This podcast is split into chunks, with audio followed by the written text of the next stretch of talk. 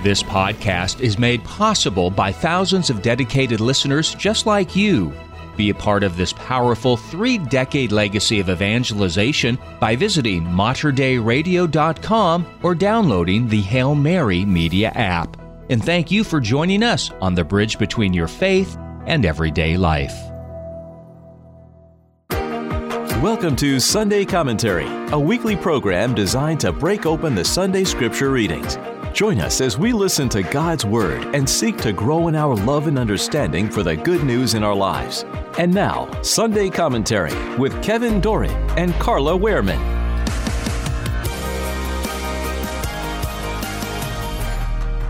The liturgical scripture readings for the 31st Sunday in Ordinary Time.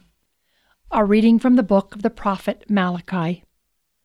A great king am I, says the Lord of hosts, and my name will be feared among the nations. And now, O priests, this commandment is for you. If you do not listen, if you do not lay it to heart, to give glory to my name, says the Lord of hosts, I will send a curse upon you, and of your blessing I will make a curse. You have turned aside from the way and have caused many to falter by your instruction. You have made void the covenant of Levi, says the Lord of hosts. I, therefore, have made you contemptible and base before all the people, since you do not keep my ways, but show partiality in your decisions. Have we not all the one Father? Has not the one God created us? Why then do we break faith with one another, violating the covenant of our fathers? The word of the Lord. Thanks be to God. The responsorial psalm. In you, Lord, I have found my peace. In you, Lord, I have found my peace. O Lord, my heart is not proud, nor are my eyes haughty. I busy not myself with great things, nor with things too sublime for me. In you, O Lord, I have found my peace. Nay, rather, I have stilled and quieted my soul like a weaned child. Like a weaned child on his mother's lap, so is my soul within me. In you, Lord, I have found my peace. O Israel, hope in the Lord, both now and forever. In you, Lord, I have found my peace. A reading from the first letter of St. Paul to the Thessalonians. Brothers and sisters, we were gentle among you, as a nursing mother cares for her children. With such affection for you, we were determined to share with you not only the gospel of God, but our very selves as well. So dearly beloved had you become to us. You recall, brothers and sisters, our toil and drudgery, working night and day in order not to burden any of you. We proclaim to you the gospel of God. And for this reason we too give thanks to God unceasingly, that in receiving the word of God from hearing us, you received not a human word, but, as it truly is, the word of God, which is now at work in you who believe. The word of the Lord. Thanks be to God. A reading from the Holy Gospel according to Matthew. Glory to you, O Lord.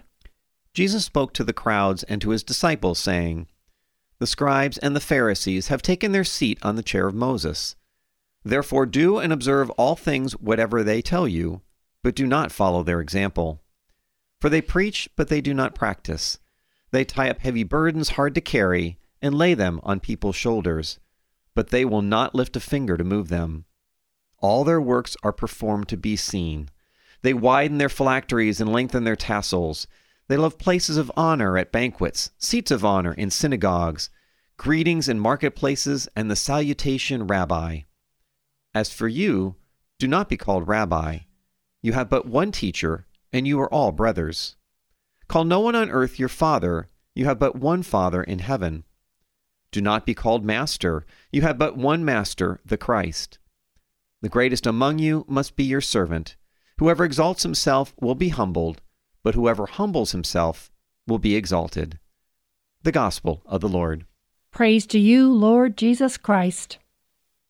Well, Kevin, we are opening up the month of November with the 31st Sunday in Ordinary Time, and something else about today. I hope everyone remembered to set their clocks back an hour. It's the fall back, isn't it? It is, yeah. You know, maybe you'll be an hour early to Mass. Hey, maybe. There's the upside, yeah. Maybe that's not a bad thing. Oh. We also have on November 9th, the Feast of the Dedication of St. John Lateran Basilica in Rome. And the interesting piece about that is that's the Pope's official cathedral. So every bishop in their diocese has a cathedral that's actually his. Nice. So it's not St. Peter's. So anyway, that's the feast day on November 9th. Well, today on the 31st Sunday in Ordinary Time, we read from Malachi. So Malachi is only read from twice in the 3-year cycle. It's today, which is in year A, and then also in year C. And Malachi, it's fairly short. The book actually only contains 4 chapters, but Malachi means my messenger, and his task was to stir them up for fervor and zeal for God, not only the society, but priests as well, because they had become self-centered and neglectful of the pure worship of God. And we're going to read about that in just a second here, because this starts off about, O priest, this is the commandment for you. You know, if you do not listen, if you do not lay it to heart. Well, why is this chastisement coming? What were the priests doing back at that time? Well, they were being unfaithful in their temple duties. They were offering blind and lame animals for sacrifice. They were not honoring God through their actions. And what you're going to find when you look in the Missal is we're actually missing verses 3-7, which are really the retribution that the priests will have by not being faithful. Before you go there, when we're talking about priests, we're talking about the priests under the Old Covenant. Only the Old Covenant. That is correct. That's correct, because we're back with Malachi. Again, this was roughly around the time, about 515 BC. So this was after the Babylonian exile, but you're exactly right. The Old Testament priests, yes. Well, so if the priests at that point were not faithful, this is some of the missing verses that we're not hearing this morning. It says, I will rebuke your offspring and spread dung on your faces, the dung of your offerings, and I will put you out of my presence. And another one says, for the lips of a priest should guard knowledge, and people should seek instruction from his mouth, for he is the messenger of the Lord of hosts. So we really see at that time so much complacency and so much moving away from the Word of God. And this is that rebuke from our God through Malachi. And it really is. It is a really stern warning from the prophet Malachi. Basically, it's saying, if you don't listen, if you don't stop offending God, bad things are going to happen. And this warning, like you said earlier, it only came about 100 or so years after the Israelites were released from their Babylonian captivity.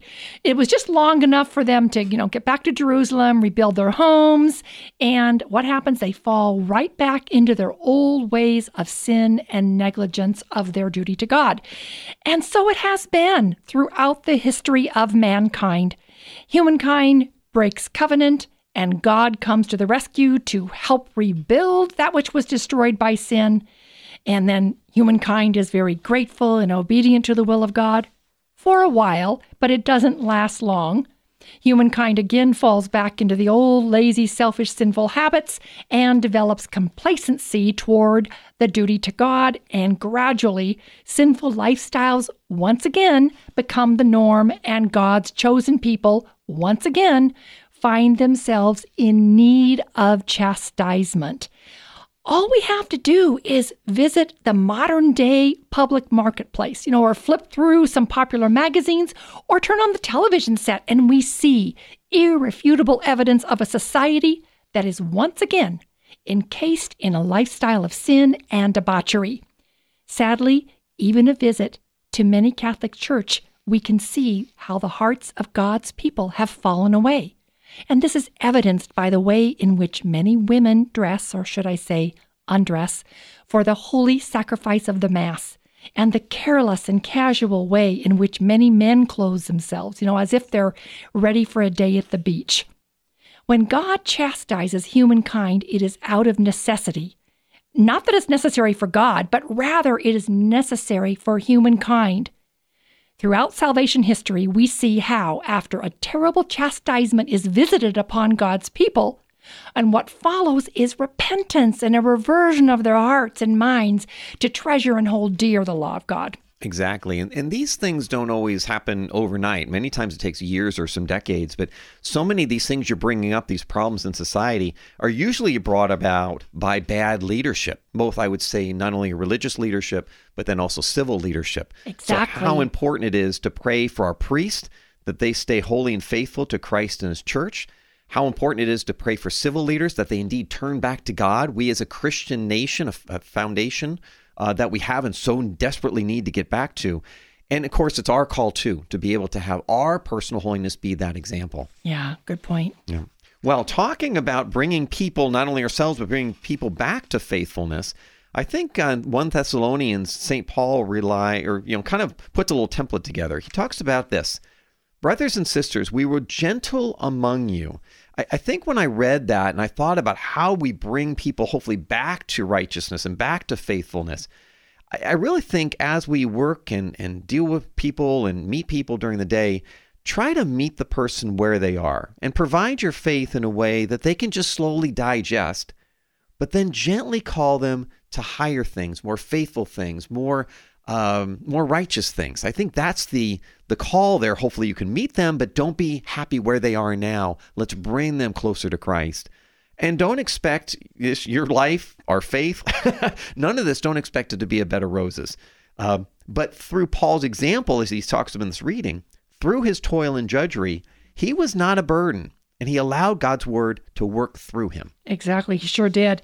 And, when St. Paul talks about how hard they worked so they wouldn't burden the small community that was growing there in Thessalonica, he didn't say this to garner sympathy or admiration. He was using that as an example, like you said, to inspire others to do the same. And I know people like that, Kevin. I know people who go out, they go without, they give up everything in order to promote a worthy cause. And realistically, we're all called to make selfless sacrifice in one way or another. Yeah, definitely. And of course, that's part of the definition of a mother and a father, isn't it? It sure is, yeah. Well, talking about being a burden, boy, the scribes and the Pharisees in the gospel today, man, they were being a burden on society. Listen what they did. They widened their phylacteries, which phylacteries were small leather boxes containing scripture verses, so they could kind of parade those around a little bit. They lengthened their tassels. Those are the tassels that hung from the four corners of their cloak. Boy, they were living a good life and letting everyone know who they were, weren't they, Carla? Oh, they sure were, yes. And Jesus points out that the scribes and the Pharisees were more concerned with their social status to be revered by others rather than putting into practice what the law of God required them to do. And he goes on to explain how all the works of these hypocrites are just for show, and he warns the crowd, don't follow their example. As Christians, we should always be asking ourselves, always questioning our own motives. Ask ourselves, am I doing this for the glory of God, or am I doing this to garner admiration from others?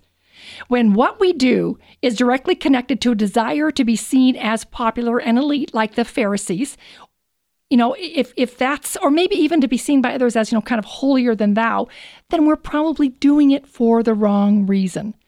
Jesus' words in this gospel reading are a challenge to all of us to examine our motives behind our actions and ask ourselves if we truly practice what we preach. So as a final note, do not wear your Catholicism as a cloak of righteousness or an air of authority.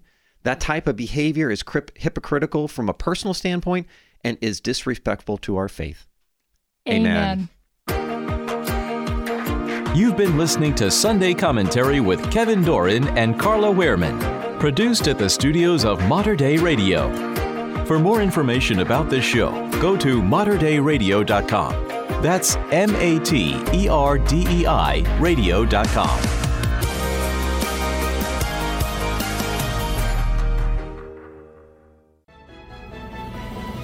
If you enjoyed this podcast, please consider sharing it with a friend. You can support this vital mission of evangelization through MaterDeiRadio.com or the Hail Mary Media app. And thank you for helping us lead souls to Jesus through the Blessed Virgin Mary.